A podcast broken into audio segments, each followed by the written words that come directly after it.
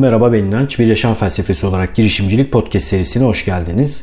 Pandemi döneminde bir süre ara verdim. Şimdi tekrar yayınlarla sahalara dönmüş durumdayım. E, hala stüdyoya gidemiyorum kayıt almak için. Şu anda bir yaka mikrofonuyla cep telefonu üzerinden kayıt alıyorum. Umarım çok böyle bizi mutsuz edecek bir ses kalitesi olmaz. Yakın dönemde de zaten stüdyoya dönerim diye düşünüyorum.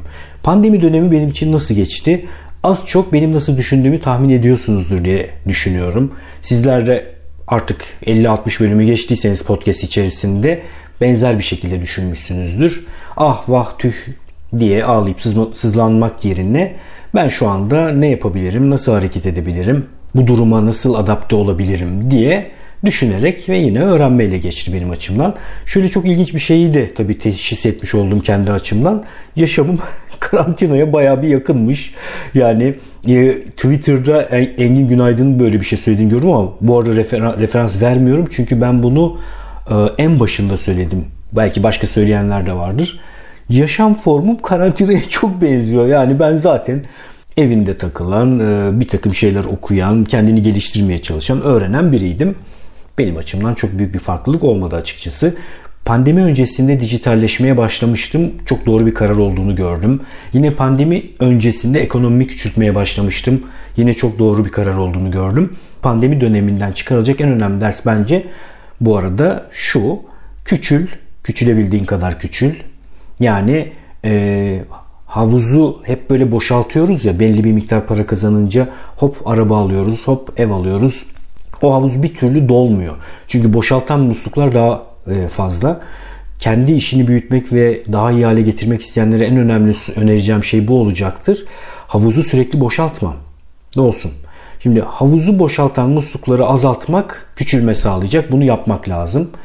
Çevikleşmek gerekir. Yani anlık olarak değiştirebilmek gerekir yönü. Bununla ilgili Nasim Taleb'in efsane bir e, sözü vardır. Girişimcilikle ilgili, girişimciliği öven bir sözü vardır. Hangi kitaptan olduğunu hatırlamıyorum ama belli bir maaş alarak belli bir maaş altında çalışmayı bir miktar böyle biraz da ilginç bir benzetme. Hindi olmaya benzetiyor. Çünkü diyor ki hindinin hayatında bin günlük bir beslenme dönemi vardır diyor. O bin gün boyunca her şey yolunda gitmektedir. Her şey önüne getirilir, yer, içer, gezer, keyfine bakar. Hani soracak olsanız 500. gününde hindiye hayatın nasıl geçiyor diye muhteşem der. Bundan sonraki hayatının nasıl geçeceği ile ilgili öngörüde bulunmasını isterseniz yine herhalde bunun gibi muhteşem geçecek der. Bininci günün sonunda şükran gününde hindi hayatını kaybeder. Tek bir tane siyah kuğu anı yaşar der. Buna siyah kuğu diyor Nasim Talep. Yani geçmiş deneyimlere bakarak öngörüde bulunamayacağımız pat diye ortaya çıkan ve bizim için birden böyle karşımızda bulduğumuz bir sürü şeyi alt üst eden vakaları, olaylara siyah kuğu vakalar, olaylar diyor. Pandemi bu arada tam bir siyah kuğu sayılmaz. Herkes için siyah kuğu sayılmaz. Çünkü bu konuda uyarılar yapan bir takım makaleler de vardı. Bilim insanları bu konuyu çalışıyorlardı. Ama mesela bizler için bu konuyu çok takip etmeyen insanlar için bir tür siyah kuğu vakası olarak görülebilir. Yani 6-7 ay önce, 8 ay önce öngörülerimizin içerisinde yer almayacak bir şeyi yaşamaktayız şu anda. Girişimci ise Hindi'den farklı olarak taksi şoförüne biraz benzetiyor Nasim Talep. Taksi şoförünün Hindi'den farkı nedir? Taksi şoförü çalışmaya devam ederken müşteri gelmeyen durakları fark eder. Çevik hareket etmeye başlar. E, iyi para kazanamadığı günleri fark eder. Kendi saatlerini değiştirebilir, rotasını değiştirebilir. Yani aynı bir girişimcinin yaptığı gibi taksi şoförü de anlık olarak çevik veri toplamaktadır ve hayatını sürekli sürdürülebilir tutmak zorundadır. Onun için de e, bin günlük iyi halin ötesinde ucunda bir tane tek kötü an yaşamaz girişimci ve taksi şoförü. Başlarda zordur ama devam ettikçe o kadar enteresan bir beceri seti geliştiriyor ki girişimci e, anlık olarak bir sürü şeyi tekrar kurabilir, yapabilir hale geliyor. Bir yaşam felsefesi olarak girişimcilik podcast serisini uzun zamandır dinleyen insanlar için mesela eminim ki bu dönem yine fırsat dönemi, ne yapabilirim dönemi, adapte olma dönemi olarak geçti. Çünkü podcast'in merkezinde öğrenme, felsefe, meselelere aktüeller üzerinden değil potansiyeller üzerinden bakma var. Bizim açımızdan çok adapte olunabilir bir dönem olduğunu düşünüyorum. Yani bu dönemden sonra küçülmek, çevik kalmak, anlık olarak yön değiştirebilmek önemli.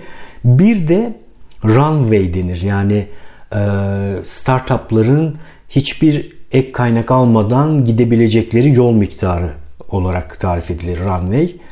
Runway'i uzatmak lazım. Ben normalde podcast içerisinde de 6 ay en azından kendi yaşamını hiçbir kaynak gelmeden sürdürebiliyor olmalısın diye önerirdim ama şu anda kendi açımdan önce bir sene sonra iki sene gibi bir e, tampon ekonomi oluşturmak konusunda e, karar aldım. Çünkü gerçekten dünyanın geleceğinde yaşayabileceğimiz e, krizleri öngörmek çok mümkün değil. Ekonomik olarak dünya çok ilginç bir dönem geçiriyor. Ekonomi biraz sıkışmış durumda. Bence herkesin e, mümkün olduğunca sıfır kaynakla yürüyebilecek olan o minimum kendi hayatının bir minimum formunu kurgulaması lazım. Girişimci için hep onu söylerim zaten ben bu arada. Ee, böyle ümit taciri olarak davranmaktansa girişimci göze alabileceği kaybı hesaplayıp öyle hareket eden insan. Tek jetonla oyun oynamayan insan. Niye? Çevikleşebilmesi için. Sürekli karar alabilmesi, beceri geliştirebilmesi ve öğrenebilmesi için. Bütün varını yoğunu tek bir girişime koyup her şeyini kaybeden insana girişimci demiyoruz. Başka bir şey diyoruz ama onu da burada şu anda söylemek istemiyorum. Çok akıllı girişimci. Bazen insanlar bana şöyle söyleyebiliyorlar ya işte e, bir sürü genç startup kurmaya çalışıyor, hayallere kapılıyorlar. Sen de bunun bir parçası olabilirsin, dikkatli ol diyenler olmuştu bana zamanında. Ben çok farklı bir şey yaptığımı düşünüyorum. Girişimciliğin de zaten o haliyle yanlış anlaşıldığını düşünüyorum. Girişimci bu dünyanın en böyle hani doğru insan diyebileceğim insan formu benim açımdan. Düşünsenize şimdi şu dönemi mesela pandemi dönemini girişimci psikolojik sermayesine sahip olan girişimci olarak hareket eden insanlar başka türlü geçirdiler.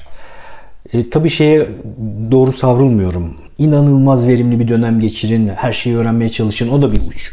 Öyle bir şey de demiyorum tabii ki. Ama bu döneme farklı bir şekilde bakılabilir. Girişimci psikolojik sermayesiyle bakılabilir diye düşünüyorum. Pandemiyi kapatalım. Ee, çok da böyle keyifli bir konu değil. İleride çok hatırlamak isteyeceğimiz bir dönem olacağını düşünmüyorum. En nihayetinde hepimiz için zorlu bir dönem. Önemli olan adapte olmak, öğrenmek ve buradan çıkarabildiğini çıkarmak.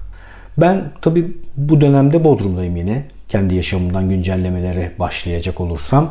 Her sene yapabildiğimiz bir şey. Daha önce de söylemiştim. Bir buçuk iki ay kadar Bodrum'da bir yer kiralıyoruz. Bir site içerisinde.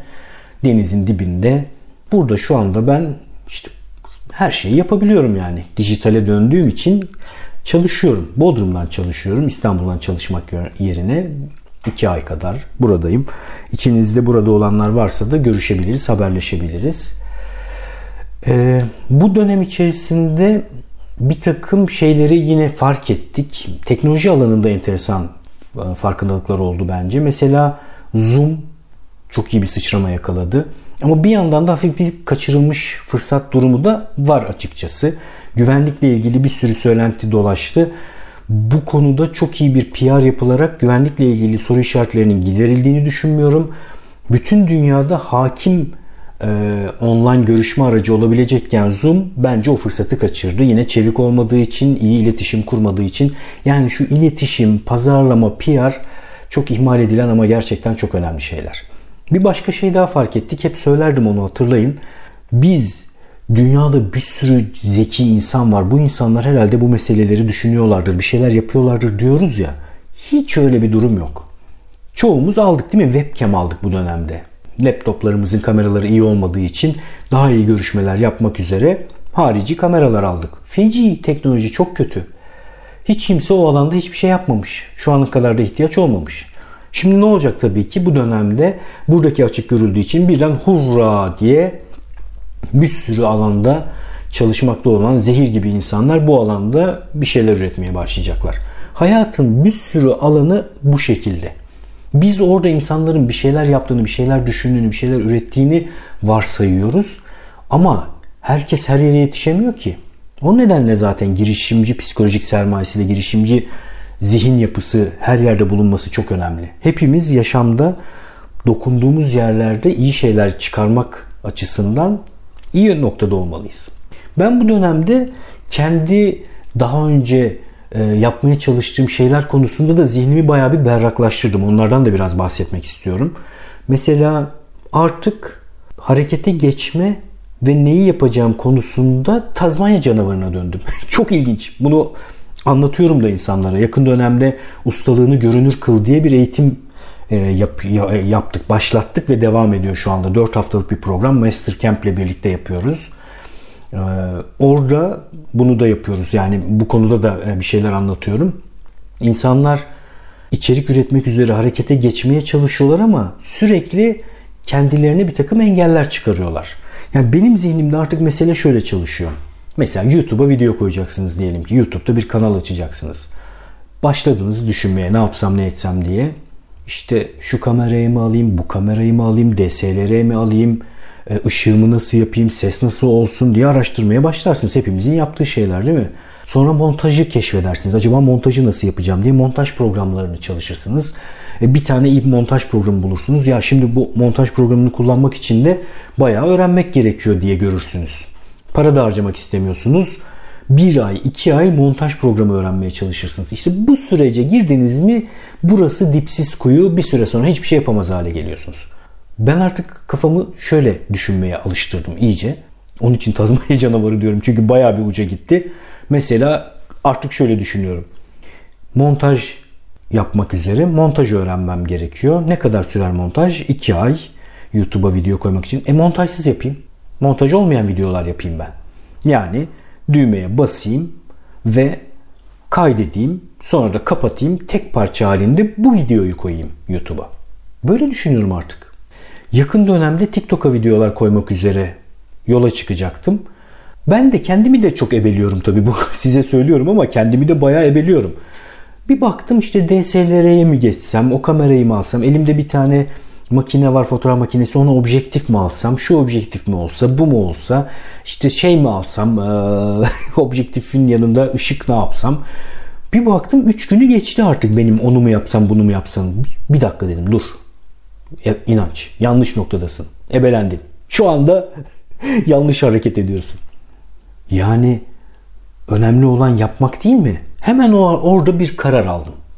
Bu arada bunu kim söylemişti hatırlamıyorum bir tane kaliteli karar alarak bin tane karardan kurtul. Seni çok hızlandıracaktır diye referans veremiyorum onun için. Kimin söylediğini hatırlamıyorum. Şu kararı aldım. Ben dedim cep telefonuyla çekeceğim. TikTok videolarımı da cep telefonuyla çekeceğim. Ee, YouTube videolarımı da tamamını e, cep telefonuna aldım. Yani YouTube, TikTok, Instagram tamamı cep telefonuyla çekilecek. Cep telefonu içerisinde iyileştirmeler yapacağım. Cep telefonunda iyi ses almanın yolunu bulacağım. Mesela şu anda işte cep telefonu için aldığım bu yaka mikrofonunu kullanıyorum kayıt için. Ve ondan sonra günde 5 tane TikTok'a video koymaya başladım. Size hep öneriyorum. Kendim aynı şeyi yapmaya çalıştım. Çok yoğun bir şekilde ve frekansı yüksek içerik üretmek gerektiğini artık bildiğim için günde 5 video. 20 gün içerisinde şu anda TikTok'ta 9000'e yakın takipçi var. 10 bine yaklaşıyor. İlk girdiğimde etrafımdaki insanlar ya işte girsen mi girme ya TikTok neden niye TikTok Twitter'da soran oldu Instagram'da soran oldu. Şimdi oradan da tabii başka bir kavrama geçeceğim. Görmek, fırsatları görmek meselesine geçeceğim. Şimdi TikTok'a bakınca bazı insanlar başka bir şey görüyorlar. Ben başka bir şey görüyorum. Çünkü görmek sadece gözle olan bir şey değil zihnimizdeki bir takım filtreler bizim neyi görebileceğimizi belirliyor. Çok ilginç bir şekilde sizin dünyanızda zihninizde olmayan şeyleri bir yandan da bir tane referans arıyorum bu arada. Çıkırtılar mı kırtılar gelebilir. Şu anda stüdyoda olmadığım için kusuruma bakmayın. Ee, o referansı bulmaya çalışıyorum şu anda. İhsan Özçıtak bana o referansı vermişti. Ee, bulamadım bir Afrika yerli kabilesi gösterdiğinizde e, yeşilin bir sürü tonunu fark ediyorlar ama bir sürü yeşilin içerisine bir tane mavi e, şey koyduğunuzda fayans diyelim ki koyduğunuzda o fayansı fark edemeyebiliyorlar. Kültürlerinde ormanın içerisinde yaşadıkları için yeşilin bir sürü tonuyla ilgili kelimeler var Ama mavi ile yeşil arasındaki anlam ayrım o kadar önemli değil onlar için. Bakın göremez. Yeşille mavinin farkını göremez. Çünkü ismi yok kendisinde, kavram yok. Ne denir ona? Dünyasında bir yere oturmuyor. Ama yeşilin bizim fark edemediğimiz tonlarını fark edebiliyor. İşte göz böyle çok enteresan bir e, şeye sahip. Şimdi TikTok'ta ben ne görüyorum ve niye görüyorum? Gary Vaynerchuk'u takip ediyorum. iki seneye yakındır. Gary Vaynerchuk bir sene önce girdi TikTok'a. Anlatıyor. Yeni nesil orada. Herkesin oraya girmesi lazım. E tabi ben görürüm tabii ki. Kendimi met etmiyorum tabii ki ama Vaynerchuk'u takip ettiğim için o benim zihnime bir tane düşünce tohumu ektiği için ben şu anda TikTok'a baktığımda Vaynerchuk'un bu düşüncelerine erişmemiş ya da kendisi bunu düşünmemiş insanlara göre başka bir şey görüyorum. Göremezsin. Bu nedenle kitap okumak, işte bu dinlediğimiz podcastler, Seth Godin bunları dinlemek falan bu nedenle çok önemli. Ne yapmaya çalışıyoruz hepimiz? Göremediğimiz şeyleri kendimiz açısından görebilir hale gelmeye çalışıyoruz. Fırsatları görmek de böyle. Zihinde düşüncesi olacak, kavramı olacak, filtresi olacak ki göresin. Neyse artık böyle davranıyorum. Günde 5 tane TikTok videosu koy. YouTube. DS'lere falan değil. Çünkü önemli olan şu. Kavrama geliyorum. Sürdürülebilirlik. Artık bir işe başlarken şunu düşünüyorum. Bu işte yapabileceğim en iyi şey nedir diye onu üretmeye çalışmak yerine kabul edilebilir ve sürdürülebilir versiyon benim için nedir? Onu bulmaya çalışıyorum. Bakın YouTube'u düşünün ya da işte TikTok'u düşünün üretebileceğim en iyi TikTok video, videosunu üretebilirim tabii ki. Yani bir sürü e, açıdan kendimi bu konuda heba edebilirim. Her gün öğrende görüntü kalitemiz film ve dizi kalitesinde. O kalitede bir şeyle yapabilirim TikTok'ta. Ama şunu biliyorum sürdüremem.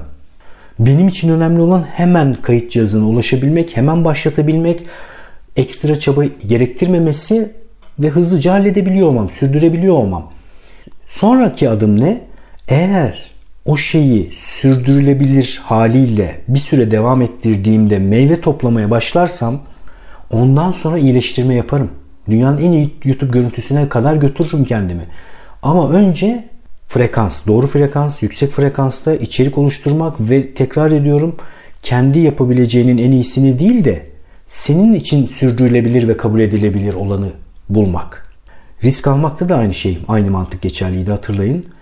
Yani risk almak nedir? Senin için kaybetmeyi göze alabildiğin büyüklüğü tarif edip o riski almak, göze almak. Gerçekten çok ilginç e, ve bir yandan da bu düşünce sistemleri, düşünce kalıpları benim çok da işime yarıyor ve çok da hoşuma gidiyor. E, şu anda biraz böylece e, hareket etmeye çalışıyorum. Yani montaj mı lazım? At, montajsız çek. Objektif mi lazım? At, fotoğraf makinesi kullanma, cep telefonu kullan. Ses kaydı lazım. Hangisini kullanabilirsin? Şu anda satın alabileceğin en iyi mikrofonu al onunla başla. Ve o iş için meyve toplayabileceğin dönemi ve sürdürülebilirlik vadesini düşün.